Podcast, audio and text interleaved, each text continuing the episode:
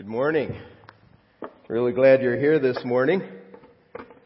I am uh, glad to be back in California. We were the, several of the staff uh, took off Monday, went to a staff conference in Texas, in Fort Worth, Texas, and then I stayed over for uh, a couple of meetings, one on Friday, one on Saturday that I was involved in and then flew back, got into LAX about 9:30 last night, got a ride home and here I am. And I'd like to explain something about my face. Um, I, if if you if you're a regular attender here, then you'll notice a difference. And so I'm just going to say this all at once, and so we just cover all the comments as we go along. Feel free to make them. I'm not saying it's off limits, but uh, we we we reached it. I reached in. We. I reached into my travel case this morning and grabbed the the clippers for this thing, and uh, the guard had fallen off, and so I. And. I've done that. All right. Hey, hey, I, I've got someone identifying with me. I feel so much better. That just really makes me feel better. But I, I honestly try not to change. Now this is gonna this is gonna sound odd, but I try not to change my hair or my this thing because because it, it just it destabilizes everything for you guys. And so I, I really try to stay away from that. And here it is. Uh, I, I just want to explain myself. When I go snorkeling, which is not very often, maybe once every decade, I have to shave because there's no seal if you don't shave. So this is my snorkel face. So just in case you were wondering, all right, enough about that. We got we got stuff to talk about that's way more important than my face. Um, we're continuing our series this morning called Built to Last. And what we've been doing is we've been looking how to build this life in a way that lasts uh, throughout eternity that actually has reward here. It's a blessing here. It's the best life here. But also we can build in a way that builds reward in eternity. And we don't, we don't tend to think about this as we're living our everyday life. So we've been looking at different arenas that this applies to. Uh, last week I quoted the profound lyrics of Kenny Chesney, everybody want to go to heaven, but nobody want to go now. And it's better than the other place. That's part of the lyrics. I can't remember exactly. It's better than the other place, but nobody want to go now. And we have this attitude of we we just we just don't know what's going to go on in the next life. And so we're hesitant to look forward to it and we're, we don't factor it into our everyday lives. So this is why we're doing this series. To see what the Bible says about what's going to happen next and how do we factor that in so that we're building today in a way that's really going to last throughout eternity. And so here's a brief review of what we've looked at so far. The first week we looked at the fact that People live forever. God made us to live forever and He gives us the opportunity to build our lives in a way that has a solid foundation in this life and reward in the next. So we've been talking about everybody lives forever. But if, if you choose to accept Jesus Christ into your life and decide to go His direction, giving your life to Him as Lord, then you live on forever with, with God and Jesus in heaven. If you, if you reject him now, he honors that decision and you live forever separated from him in a place called hell. So that's what we looked at first week. Second week, relationships. What's the impact on relationships? Heaven is a real tangible place like Miami, London, Tokyo. Uh, it, it's going to be the best of earth, only better. So we tend to see heaven as cloudy, floaty, and we don't we don't really know. It's going to be a, a tangible place, the best of here and now, only better. And what this means is we don't have to have unrealistic expectations in our relationships where we try to, since, since heaven is going to be heaven and earth is earth and nobody is perfect and people can't always come through for you like you want them to. You have more realistic expectations. You can let go of the unrealistic expectations and you can focus on the needs of those around you in a way that refreshes them and then you get refreshed. This is what scripture says. And instead of trying to extract your needs from them, which is a very painful process, like getting a tooth pulled or, or worse at the dentist, you, you try to bless. We can look to God to meet our needs. We can trust Him to do that and move on to, to, to love and serve others. The third week we looked at decisions and how a clear view of heaven and what to expect next helps us make good choices and decisions in the here and now. God rewards the good that we choose. Those of us who follow Christ, He, he gives us the ability to uh, love Him, serve Him, love the people around, try to build our lives on the Word. As we do that, we're building on things that are going to last forever. And if we make choices to do good in the here and now based on those things God thinks are important to Him, then uh, a friend of mine says, in heaven, everybody's going to have a, a full bucket. Some buckets are going to be bigger than others. and so our buckets grow in heaven. You know what? We, there's a reward. God, God didn't have to do this. He made us. But He's so gracious that He gives us this opportunity to live our lives in a way right now that builds reward on in through eternity. Last week we looked at mission and how heaven puts our accomplishments in perspective and brings our life's purpose into focus. So overall, in this series, our aim has been to show this life is not the final destination. When it's over, it's not over. And this life is really preparation for forever. If you're a Christ follower, this life's the front porch of what God has planned for you for eternity as you move into your heavenly home someday, as you move on to the next life. Today we're going to continue looking at uh, different arenas of life and how uh, the fact of forever impacts uh, those arenas. And today we're looking at money. How, how, does how does the reality of heaven impact the way we handle our money and our attitude we choose toward it? Money and forever are connected. Uh, we we can use our money to lay up blessing now and to find reward in heaven. Francis Schaeffer, a famous theologian, said, "You can't take it with you, but you can send it on ahead." And so you, you really can. If, if we see this life as preparation for forever, then we view money one way. And there's a powerful relationship between our true spiritual condition and the way we handle money, the way we use our money. If you took, if you took a look at your uh, check register or your online tool for managing your money or your bank account, um, if you took a, a snapshot of that, that's like an x-ray into your heart.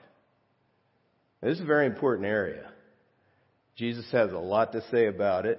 And so that's why we're talking about it. If we see that this life is all there is, then we view money one way. If, if we know there's forever coming, then we view it another way.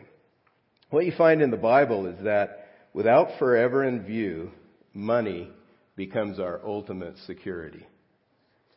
When Jesus had his ministry on earth, he spent majority of his time teaching, uh, going from town to town, teaching crowds of people, healing others, training his closest disciples.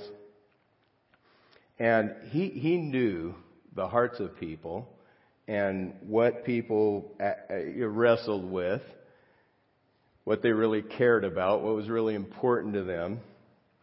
And he, he taught often about money because he knows the hearts of people. 15% of his teaching revolved around money.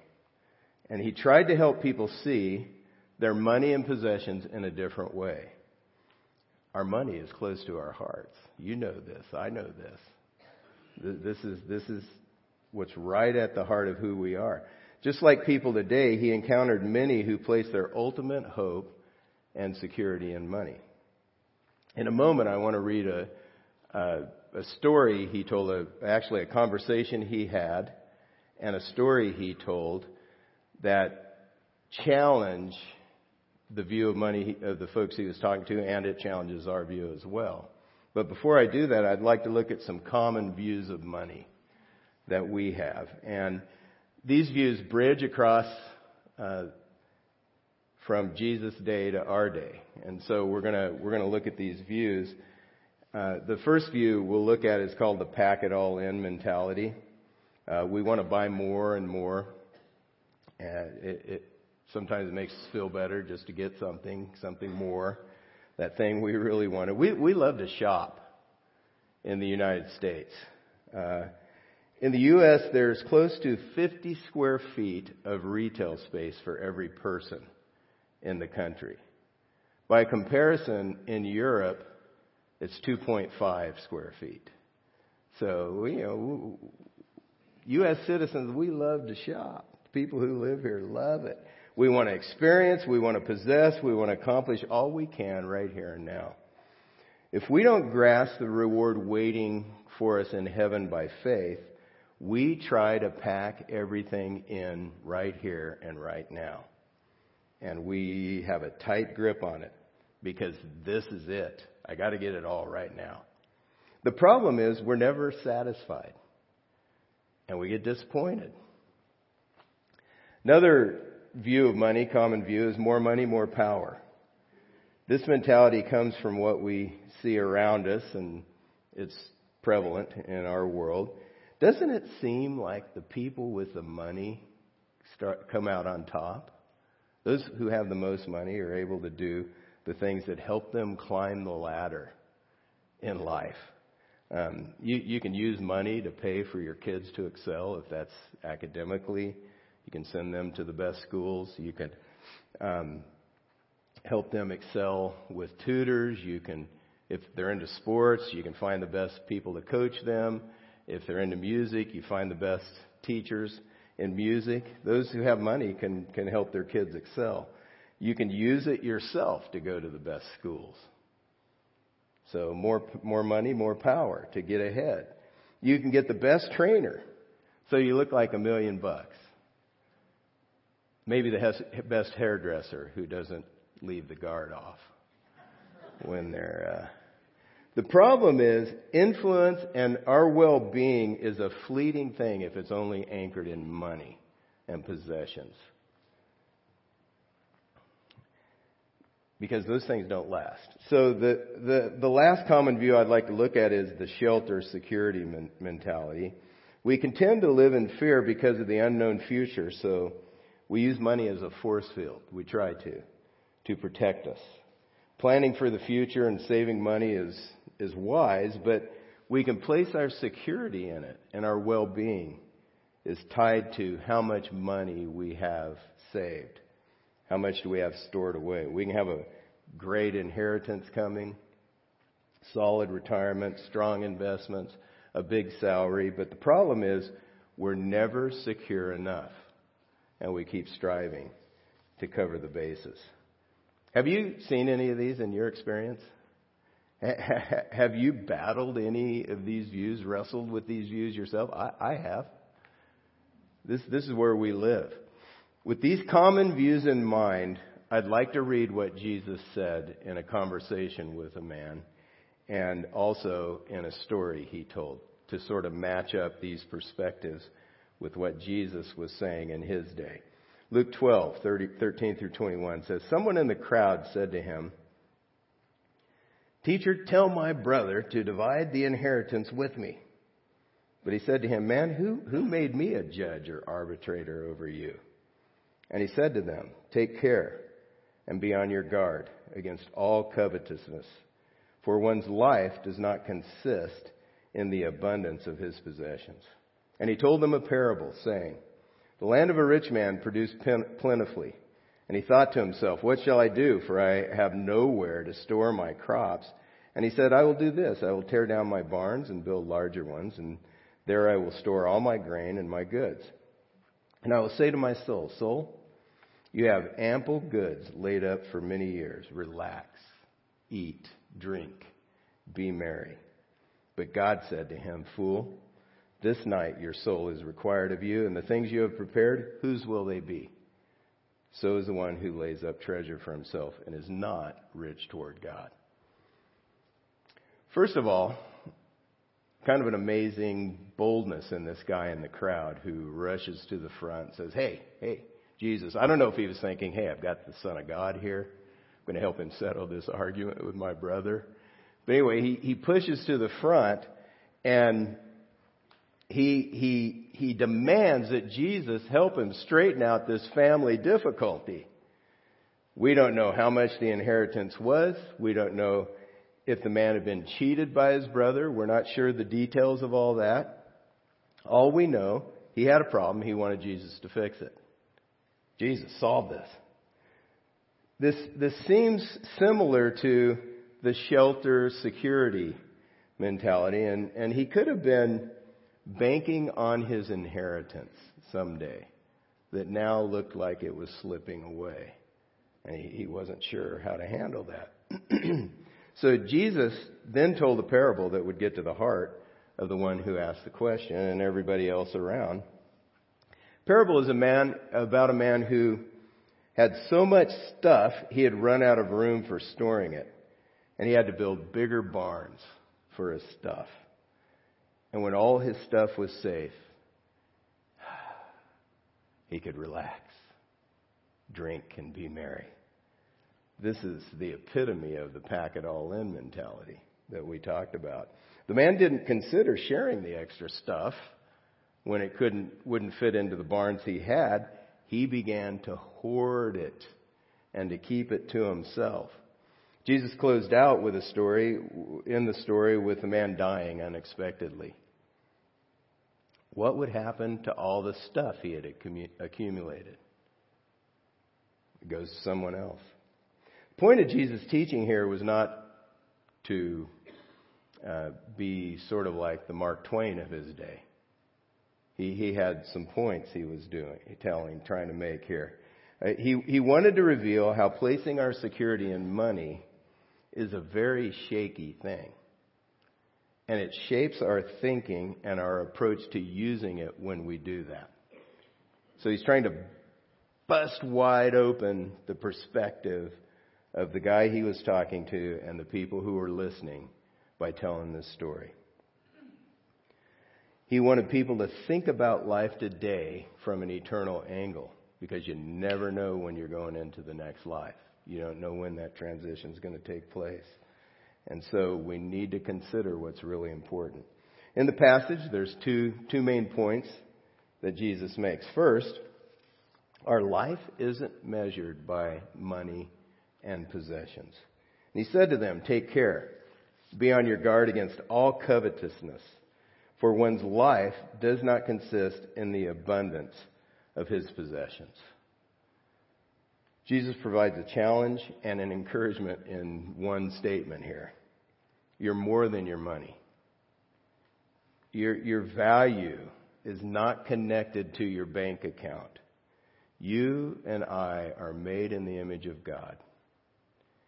Jesus died on the cross so that we could know God. He paid a high price for us. And we're going to live forever. This, this is an incredibly high value.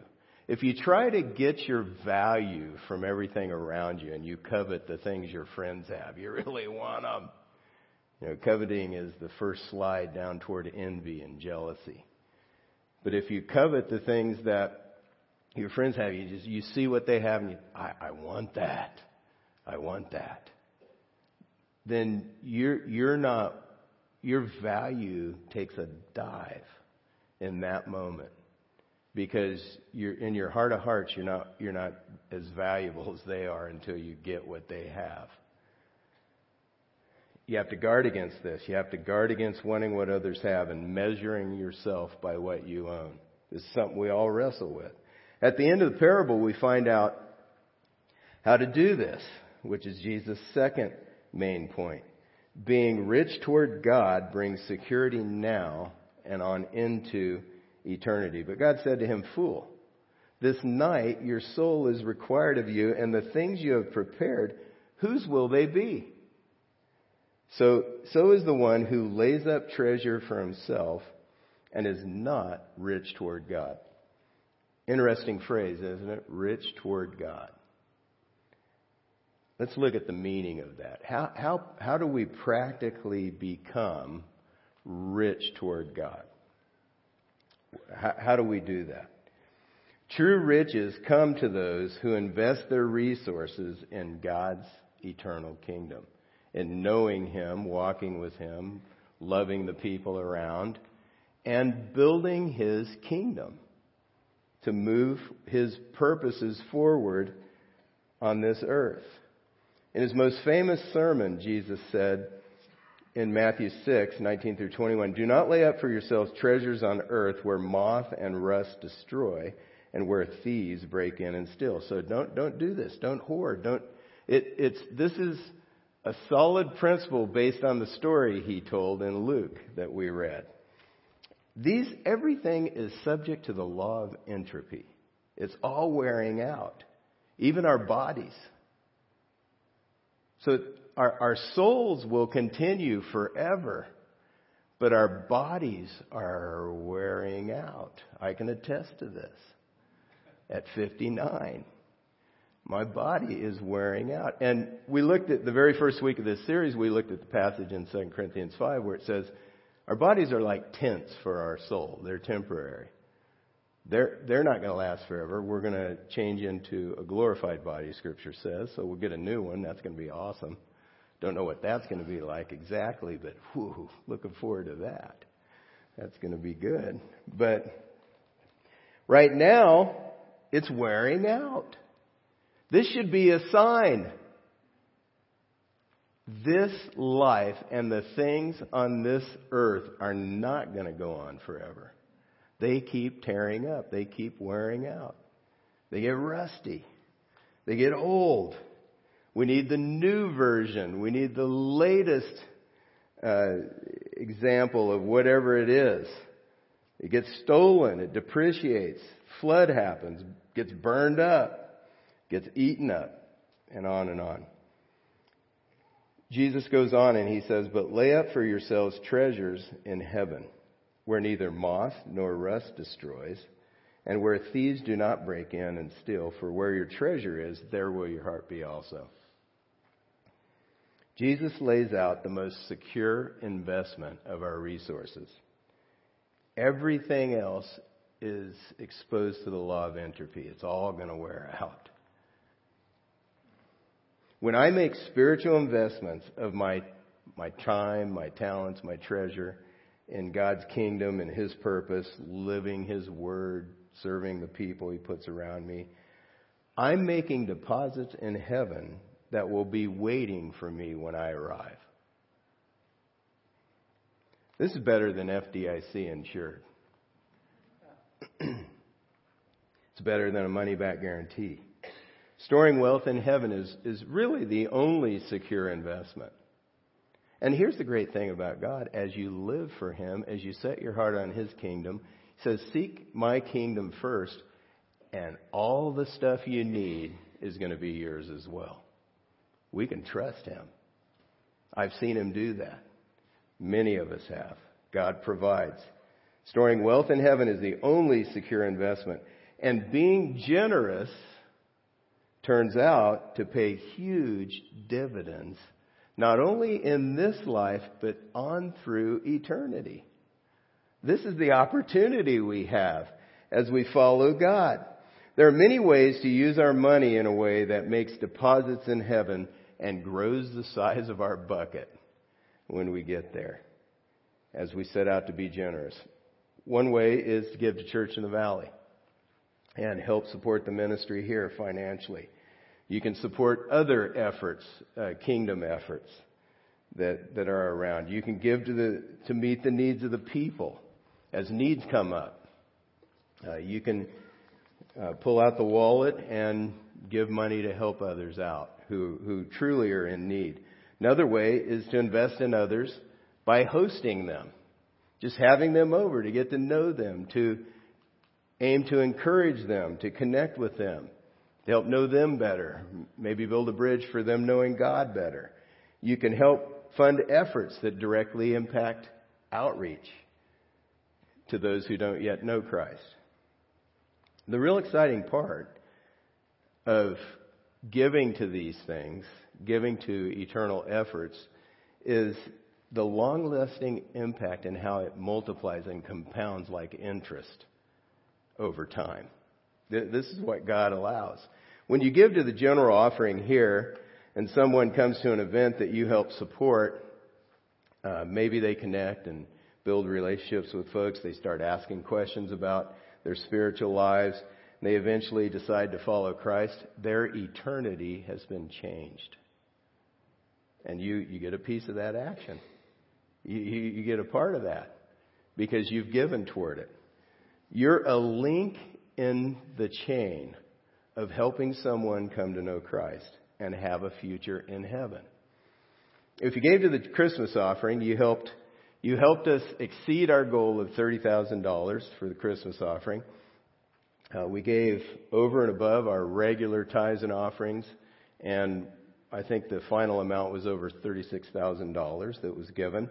And we give that money to various ministries and to missionaries all over the world. And those folks are serving people. They're making investments in the things that really last. People, extending God's kingdom, that's going to go on forever and ever and ever. Nothing is going to stop him from building his kingdom on into the future. So when we give to these things and people are pouring into to the lives of people, serving and helping them, and then helping them bridge from wherever they are into a relationship with God to know Him and be a part of His kingdom, they live on forever. We get a piece of that action. We can make an investment and we, we receive reward. Maybe you decide to delay a personal purchase. You know, there's something you really want, but a need comes up, you know about it, and you're wrestling. I really want that that iPhone or whatever it is, and you decide to delay the purchase and give the money to meet the need. God's going to bless that. He's promised to. He, he honors that. Uh, maybe you use the money to take someone out to dinner and you get to know them. You want to help introduce them to Christ or maybe some other friends here at church. Over time, they meet others here and eventually they yield their lives to Christ. That's an eternal investment. This goes on and on and on. See, Jesus is saying we can be rich toward God as we think differently about how to use our money. You can use such a temporary thing for eternal good.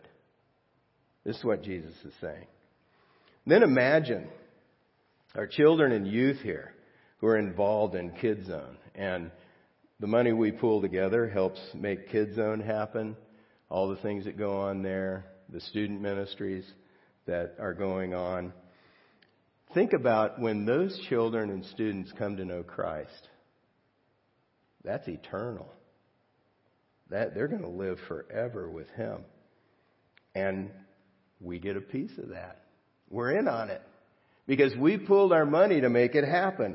Then imagine some of the adults who come to Christ and some of those children, students who come to Christ, sense that God is launching them. Now we all, all the members of the body are ministers. We're trying to help. And some of us, you know, we, we have a heart to learn how to help people come to know Christ, how to walk with Him, how to grow in Him. We try to grow ourselves. So think about all of us, as we make the investment in learning how to do that more effectively, and the exponential compounding that goes on as we're all pulling our resources together, we get equipped and help to really serve. This is really what's going on here. This, this is the heart of what's happening.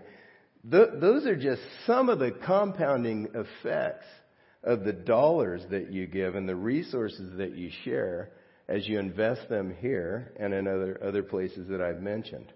The alternative is try to pack it all in. I'm going to try to pack it in, or I'm going to try to set it aside and keep it as safe as possible. Might be a hole in your wall that you've you know hidden, or a safe, or if you don't trust the banks, or you know some really secure investment that you've found. You, you can try that. You can try to build your security on these things, but it's fleeting. It's never enough. This often disappoints. It brings tremendous stress in the po- process as you're thinking through is, it, is, is my money going to last? What am I going to do? Thankfully, there's another option. What a joy to know we can use such a temporary thing as money to make eternal investments. This is what Jesus wants. Lay up for yourselves treasures in heaven where no moth or rust destroy. We can send it ahead. We can build a bigger bucket there. As I wrap up this morning, I encourage you to think about uh, how to respond personally to this. We always ask you to think through next steps because the the growth really is in the obedience as we decide to obey God with what we've heard, the truth that He's given us. And here here are some suggested next steps that you can consider taking today. The first one, evaluate your current level of generosity and think through uh, if you might need to increase the level of generosity as you consider growing in generosity. It might mean starting to give to CIV, to Church in the Valley, increase your giving, save uh, money, set money aside for helping others, for meeting needs, for hosting them. Uh, you might need to rework your personal budget to do that, to become, to increase your generosity level. There's a tremendous amount of reward in this that God's promised that I didn't have time to go into today. Uh, maybe you even explore some of the automated giving options we have because it takes, you know, it takes the uh, emotional aspect, as, uh, aspect out of giving. So we have ways, you know, you can do bill pay or you can go on the website, set up a, a, a automated gift. And that way you've decided back here that you're going to give this amount. And that's what happens. That's, that's, it's a good thing to do.